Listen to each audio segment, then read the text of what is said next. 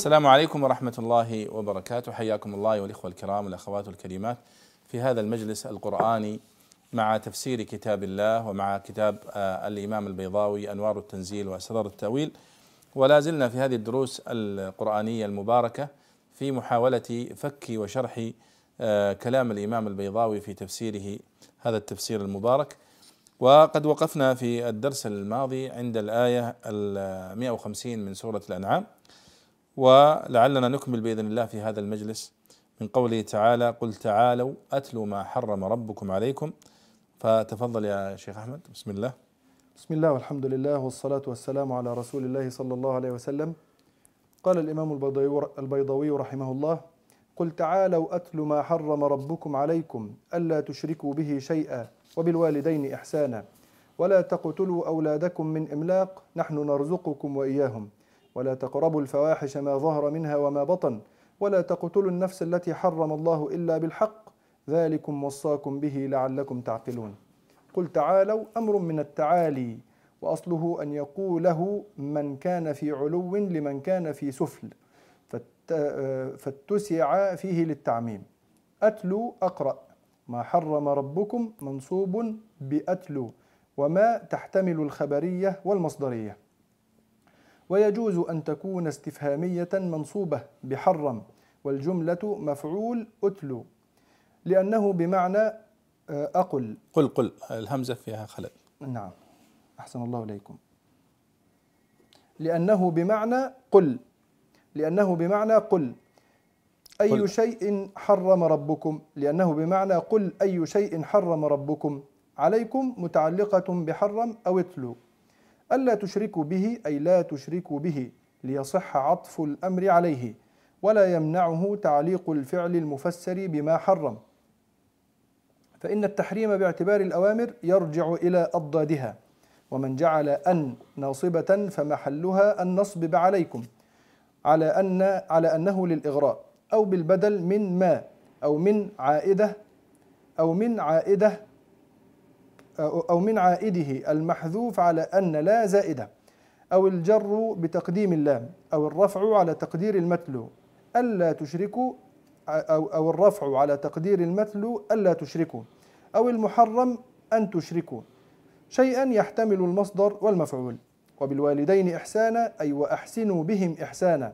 وضعه موضع النهي عن الإساءة إليهما للمبالغة وللدلالة على أن ترك الإساءة في شأنهما غير كاف بخلاف غيرهما.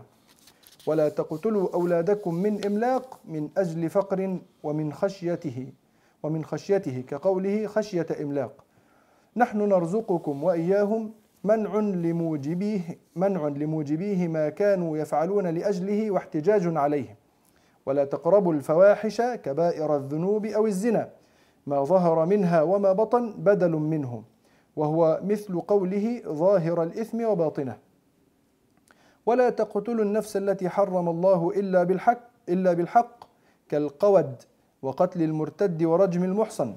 ذلكم إشارة إلى ما ذكر مفصلا وصاكم به بحفظه لعلكم تعقلون ترشدون فإن كمال العقل هو الرشد. نعم. هذه الآية نحن الآن يعني في أواخر سورة الأنعام.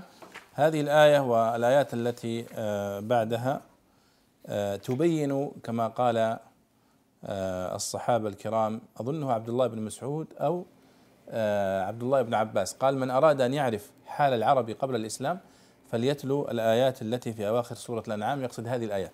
نعم. لأنها تصور كيف كانوا وكيف كانت معتقداتهم. نعم. فهنا تعالوا أتلوا ما حرم ربكم أن لا تشركوا به شيئا لأنهم كانوا على شرك. وبالوالدين إحسانا كانوا يخلون بذلك ولا تقتلوا أولادكم من إملاق. كانوا يقتلون أولادهم بسبب الفقر. آه، ولا تقربوا الفواحش ما ظهر منها وما بطن. ولا تقتلوا النفس التي حرم الله إلا بالحق. كان سفك الدماء يعني شائعا إلى آخر الآيات التي ستأتي. ولذلك هذه الآيات من من أوضح الآيات التي تبين كيف كان حال الناس قبل الإسلام وقبل مجيء النبي صلى الله عليه وسلم. قل تعالوا. كلمة تعال فيها معنى أن المنادي هو في مكان عالي والمنادى دونه. وهذا يقول تعال يعني تعال اصعد إلي أو ارتقي بنفسك إلي. إما أن يكون هذا الاستعلاء معنويا أو حسيا. فهنا قل تعالوا قال أمر من التعالي. وأصله أن يقوله من كان في علو لمن كان في سفل فاتسع فيه للتعميم. فنحن الآن كأن النبي صلى الله عليه وسلم يقول لهؤلاء المشركين أنتم في في سفل بما أنتم فيه من الإشراك ومن هذه الخصال. فتعالوا إلى الحق. تعالوا إلى الرشد تعالوا إلى الإيمان. هذا معنى جميل. أتلو ما حرم ربكم عليكم يعني أتلو بمعنى أقرأ. التلاوة هنا بمعنى القراءة. ما حرم ربكم عليكم ما هنا تحتمل أن تكون خبرية.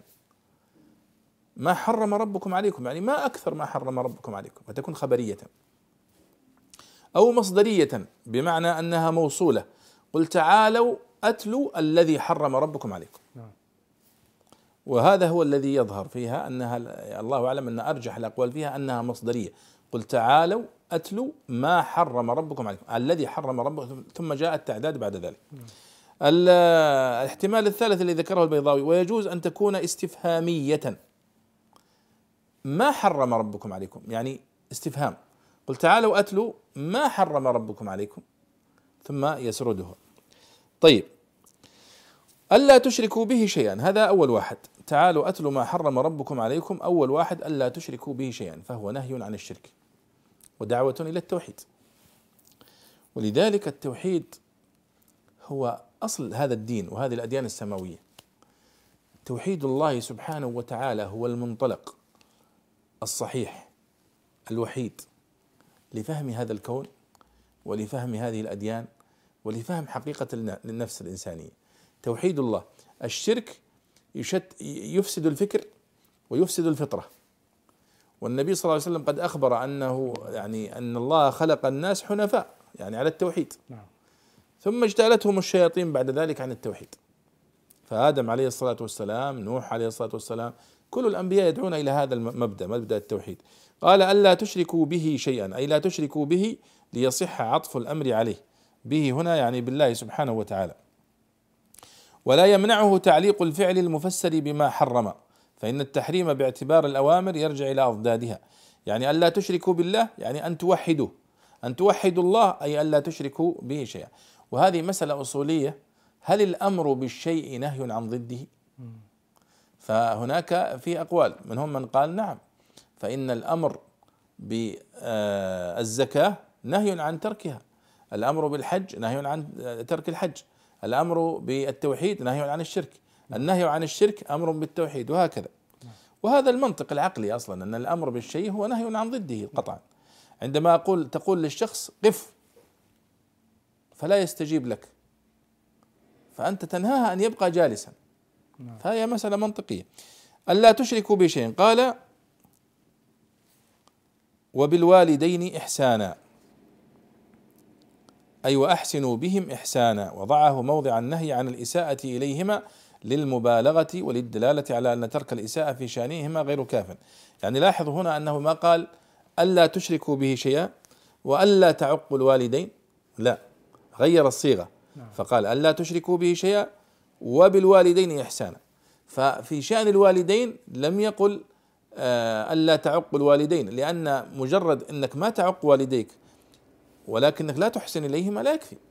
وإن الأمر أنك لا تعقهما بل تحسن إليهما وليس تحسن إليهما فقط تحسن إليهما إحسانا عظيما. فهذا معنى الآية قال وبالوالدين إحسانا. طيب قال ولا تقتلوا أولادكم من إملاق. طبعا هذه الآيات التي في التي نشرحها الآن يسمونها الوصايا العشر. آية الوصايا العشر. وقد أفردها بعض المفسرين بالتفسير. فتجد في بعض المخطوطات تفسير آية آيات الوصايا العشر في آخر سورة الأنعام لأنها عشر وصايا. ولا تقتلوا أولادكم من إملاق. طبعا البيضاوي هنا هو يشرحها شرحا مجملا لكن لو تقف مع هذه الآيات مع دلالة الترتيب فيها دلالة الصيغة نفسها أنه قال ألا تشركوا به شيئا ثم قال وبالوالدين إحسانا. لماذا اختلفت الصيغ في هذه الوصايا؟ أيضا لها دلالتها. ولا تقتلوا أولادكم من إملاق. أيضا هذا تأكيد يا شباب على مسألة ما كان شائعا عند المشركين من قتل أولادهم. مرت معنا تذكرون؟ وأيضا هنا ولا تقتلوا أولادكم من إملاق. والإملاق هو الكفر آه، عفوا هو الفقر. نعم. فقد كان بعض العرب يقتل ابنه بسبب الفقر. من أجل فقر ومن خشيته. في هذه الآية قال ولا تقتلوا أولادكم من إملاق. وقال في آية أخرى ولا تقتلوا أولادكم خشية إملاق. فالفرق بينهما أن خشية إملاق هو توقع لشيء مستقبل. أما هنا ولا تقتلوا أولادكم من إملاق تعيشون فيه. ولذلك جاء في الآية قال نحن نرزقكم وإياهم. نعم. فقدم رزق الآباء على الأبناء لأنهم واقعون في الفقر هنا. قا- في سورة الإسراء قالوا خشية إملاق نحن نرزقهم وإياكم. نعم. فقدم رزق الأبناء. طيب كقوله خشية إملاق نحن نرزقكم وإياهم منع لموجبية ما كانوا يفعلون لأجله واحتجاج عليه. وهذه طبعا ترسيخ لمبدأ التوكل على الله سبحانه وتعالى. أن الرزق بيد الله سبحانه وتعالى. رزقك ورزق ابنك. طيب الوصية الرابعة ولا تقربوا الفواحش ما ظهر منها وما بطن. الفواحش هي كبائر الذنوب أو الزنا والفاحشة في اللغة هي الشيء العظيم الشيء الكبير. آه، والدم الفاحش هو الغزير. فكف لا تقربوا الفواحش نهي عن كبائر الذنوب كالزنا وغيره. ما ظهر منها وما بطن يعني بدل منه. وهو مثل قوله قبل قليل الذي مر معنا في الدروس السابقة وذروا ظاهر الإثم وباطنه. ما ظهر منها وما بطن. والمقصود بها ما ظهر من الذنوب وما ظهر من الآثام أمام الناس وما استتر ولا تقتلوا النفس التي حرم الله إلا بالحق هذه الوصية الخامسة أظن لا تقتلوا النفس التي حرم الله إلا بالحق. طيب هذا معناه أن هناك قتل للنفس بالحق، نعم صحيح. مثل ماذا؟ قال كالقودي وهو القصاص وقتل المرتد ورجم المحصن. وكأنه هنا يستحضر حديث النبي صلى الله عليه وسلم قوله عليه الصلاة والسلام في الحديث الصحيح: لا يحل دم امرئ مسلم إلا بإحدى ثلاث الثيب الزاني والتارك لدينه المفارق للجماعة والنفس بالنفس. يعني الذي يقتل أحدا عمدا فإنه يقتص منه. الذي يفارق دينه ويرتد عن الإسلام فإنه يقتل إذا لم يرجع ولم يستتب. والمحصن إذا وقع في الزنا رجلا كان أو امرأة فإنه يقتل آه، أيضا حدا. ذلكم وصاكم به لعلكم تعقلون. إشارة إلى ما ذكر مفصلا ترشدون فإن كمال العقل هو الرشد. ولذلك شوفوا كمال العقل وكمال الأخلاق هو الالتزام بأوامر الله سبحانه وتعالى. وهذه الأوامر كما تلاحظون فيها نهي عن الشرك وهذا يتعلق بالعقيدة والعبادة. وفيها نهي وفيها أمر بالبر والإحسان إلى الوالدين وهذه أخلاق وتعامل مع الناس. وفيها ولا تقتلوا أولادكم من إملاق هذه تعامل مع الأبناء.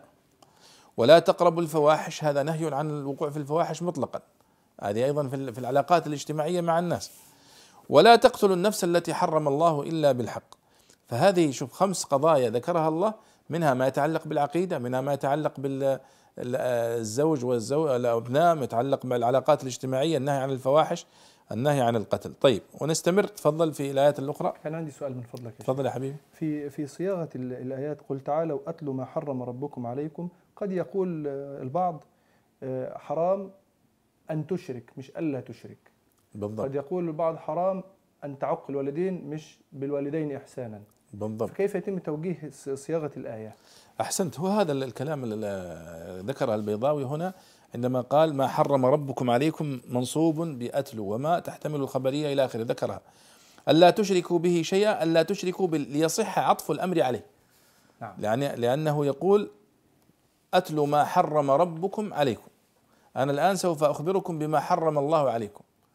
ثم قال ألا تشركوا به شيئا. هو حرم الشرك. نعم. هو حرم الشرك. لكنه جاء به بصيغة أن لا تشرك به شيئا فجاء بصيغة النهي.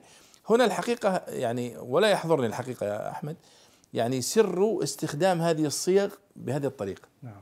لكنني في تفسير أبي السعود والزمخشري حتى لكنه بإشارات دقيقة. لكن ابن عاشور أبو السعود فصلوا في هذه لماذا استخدم هذه الصيغة. ولذلك حتى هناك من صنف كما قلت لك في الوصايا العشر وتمعن في هذه الدلالات. نعم. لماذا قال الا تشركوا به شيئا؟ المفروض انه يقول أن تشركوا به شيئا هذا المحرم. حرم أن تشركوا. حرم أن تشركوا أن تعق وكذا. نعم. جزاك الله خير. لذلك شوف يعني مثل هذه أنا أدعو الإخوة وطلاب العلم والباحثين إلى مراجعة هذه الكتب والمصادر التي تفصل تفصيل دقيق في آه، في التفسير وفي الدلالات البلاغية. تفسير البيضاوي هنا كما تلاحظ هو يقتصر على بيان المعنى نعم. وبشكل يعني عام يعني. قال رحمه الله ولا تقربوا مال اليتيم إلا بالتي هي أحسن حتى يبلغ أشده. وأوفوا الكيل والميزان بالقسط. لا نكلف نفسا إلا وسعها. وإذا قلتم فاعدلوا ولو كان ذا قربى وبعهد الله أوفوا. ذلكم وصاكم به لعلكم تذكرون. ولا تقربوا مال اليتيم إلا بالتي هي أحسن إلا بالفعلة إلا بالفعلة التي هي أحسن ما يفعل بماله كحفظه وتثميره حتى يبلغ أشده. حتى يصير بالغا. وهو جمع وهو جمع آه، شدة كنعمة وأنعم أو شد آه، أو شد أو شد كصر وأصر آه، وأصر. وقيل مفرد كآنك. آه مفرد كآنك كآنك. أحسن الله لك يا شيخنا. وأوفوا الكيل والميزان بالقسط بالعدل والتسوية. لا نكلف نفسا إلا وسعها إلا ما يسعها ولا يعسر عليها. وذكره عقي عقيب الأمر. معناه أن إيفاء الحق عسر فعليكم بما في وسعكم وما وراءه معفو عنكم. وإذا قلتم في حكومة ونحوها فاعدلوا فيها. ولو كان ذا قربى ولو كان المقول له أو عليه من ذوي قرابتكم. وبعهد الله أوفوا يعني ما عهد إليكم من ملازمة العدل وتأدية أحكام الشرع. ذلكم وصاكم به لعلكم تذكرون تتعظون به. نعم. هذه الآية الثانية من آيات الوصايا العشر. يقول الله ولا تقربوا مال اليتيم إلا بالتي هي أحسن حتى يبلغ أشده. فهي تتحدث عن التعامل مع اليتيم وهي تخاطب أوصياء اليتامى الذين كانوا يظلمون اليتامى ويسلبونهم حقوقهم. فمعنى الآية ولا تقربوا مال اليتيم إلا بالتي هي أحسن قال البيضاوي إلا بالفعلة التي هي أحسن ما يفعل بماله كحفظه وتثميره.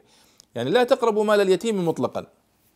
فإذا كنتم ستقربونه أو ستأخذون منه شيئا فليكن ذلك بأحسن الطرق التي تحافظون بها على مال اليتيم. لاحظ هنا ما أجمل العبارة ولا تقربوا مال اليتيم إلا بالتي هي أحسن. نعم. مثل قوله وقل لعبادي يقول التي هي أحسن. نعم. ادفع بالتي هي أحسن. يعني هي دلالة من الله سبحانه وتعالى على أنه يجب على المسلم أن يتحرى أرقى الأساليب في التعامل مع الآخرين وفي التعامل مع المجتمع وفي التعامل مع اليتيم. لا تقرب ماله إلا بأحسن الطرق. أنت في مالك أنت حر. جازف وغامر في استثماره كما تشاء. لكن في مال اليتيم لا. ادرس وتمعن. غاية التمعن حتى لا تظلم هذا اليتيم وتضيع عليه ماله. قال حتى يبلغ أشده. يعني حتى يصير بالغا. وراشدا. كما قال في سورة النساء ومرت معنا فإن آنستم منهم رشدا فادفعوا إليهم أموالهم. طيب البيضاوي هنا فسر معنى كلمة أشده. قال هي جمع شدة. كنعمة وأنعم. وشدة وأشد. أو جمع شد كصر وآصر. شد وأشد. طيب. وقيل مفرد كآنك يعني حتى يبلغ أشده أنها مفرد وليست جمع. مثل آنك والآنك هو زي الرصاص المذاب. نعم, نعم. طيب هذه الوصية الأولى في هذه الآية. الوصية الثانية قال وأوفوا الكيل والميزان بالقسط. لاحظ هنا تعامل مع اليتامى وهم فئة مهمة من المجتمع ضعيفة وفقيرة ومحتاجة للرعاية. هنا يتحدث عن التعامل مع الجميع وأوفوا الكيل والميزان بالقسط. قد يقول قائل وأنا جالس أوزن الآن الحب ولا الطماطم ولا ما أستطيع أني أراعي المليغرامات الخفيفة. قد يكون عندي زيادة وكذا. وأذكر أني رأيت أحد الباعة في السوق يبيع تفاح. فيضع التفاح في آه، في كيس من الورق. ويضع في الكفة الأخرى الوزن اللي هو أربعة كيلو أو ثلاثة كيلو حديد هذه. ويضع معها ورقة فارغة. فقيل له لماذا تضع الورقة الفارغة هنا؟ قال لأني أنا لا أبيع الكيس أنا أبيع ما داخل الكيس. فهذا يراعي هذا الوزنية. لاحظ لكن هذا لا يستطيع كل أحد يعني يتحرج فالله قال لا نكلف نفسا إلا وسعها. لأنه قد يزيد الإنسان ينقص لكن لا يتعمد ذلك. فأوفوا الكيل والميزان بالقسط أي بالعدل والتسوية. لا نكلف نفسا إلا وسعها أي إلا ما يسعها ولا يعسر عليها. وذكره عقيب الأمر معناه أن إيفاء الحق عسر. إنك تعطي فعليكم بما في وسعكم وما وراءه معفو عنكم. ما أجمل هذا أليس كذلك؟ قال شوف الوصية التي بعدها وإذا قلتم فاعدلوا ولو كان ذا قربى. الصدق في القول حتى لو كان يمس قريبا أو ابنا أو يمس النفس حتى. فقول الصدق والقول والشهادة بالعدل أمر. مطلق أمر الله به مطلقا. ولذلك شوف الوفاء بالكيل والميزان مطلق. الوفاء بالعدل مطلق مع القريب والبعيد والمسلم والكافر. نعم. وقول الحق أيضا والعدل أنت مأمور به على كل حال مع القريب والبعيد والصديق والعدو. وهذه من محاسن هذا الدين. يعني هذه الوصايا التي يذكرها الله في هذه السورة الذي يتأملها من العقلاء ومن المنصفين من المشركين سيسلم. والذي يتاملها من المعارضين سيسلم. لأن هذا وحي من الله سبحانه وتعالى. والنبي صلى الله عليه وسلم ما أخفى منه شيئا. الذي له والذي عليه. قال وإذا قلتم يعني في حكومة ونحوها فاعدلوا فيها. ولو كان ذا قربى أي ولو كان المقول له أو عليه من ذوي قرابتكم.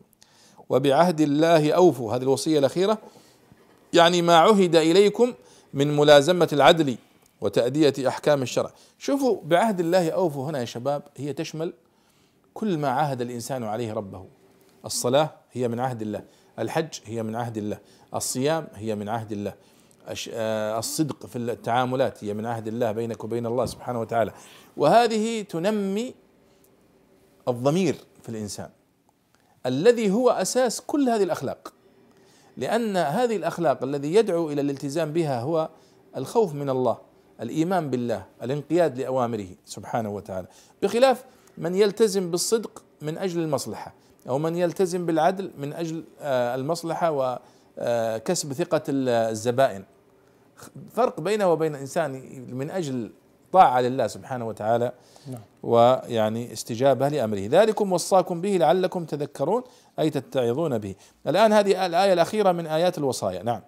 قال رحمه الله وأن هذا صراطي مستقيما فاتبعوه ولا تتبعوا السبل فتفرق بكم عن سبيله. ذلكم وصاكم به لعلكم تتقون. وأن هذا صراطي مستقيما الإشارة فيه إلى ما ذكر في السورة. فإنها بأسرها في إثبات التوحيد والنبوة وبيان الشريعة. وقرأ حمزة والكسائي إن بالكسر على الاستئناف وابن عامر وابن عامر ويعقوب بالفتح والتخفيف والباقون به مشددة بتقدير اللام على أنه علة لقوله فاتبعوه. وقرأ ابن عامر صراطي بفتح الياء صراطيا بفتح الياء وقرئ وهذا صراطي وهذا صراط ربكم. وهذا صراط ربكم. وهذا صراط ربك. ولا تتبعوا السبل الأديان المختلفة أو الطرق التابعة للهوى فإن مقتضى الحجة واحد ومقتضى الهوى متعدد لاختلاف الطبائع والعادات. فتفرق بكم فتفرقكم وتزيلكم وت وتزيلكم. عن سبيله الذي هو اتباع الوحي واقتفاء البرهان. ذلك ذلكم الاتباع وصاكم به لعلكم تتقون الضلال والتفرق عن الحق.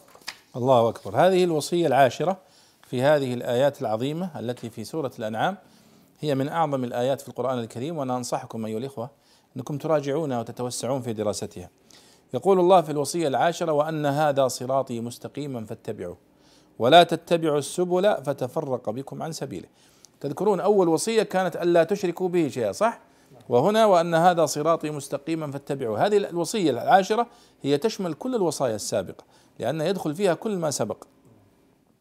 وأن هذا صراطي مستقيما قلنا أن الصراط هو الطريق المستقيم ووصفه بأنه مستقيم للتأكيد.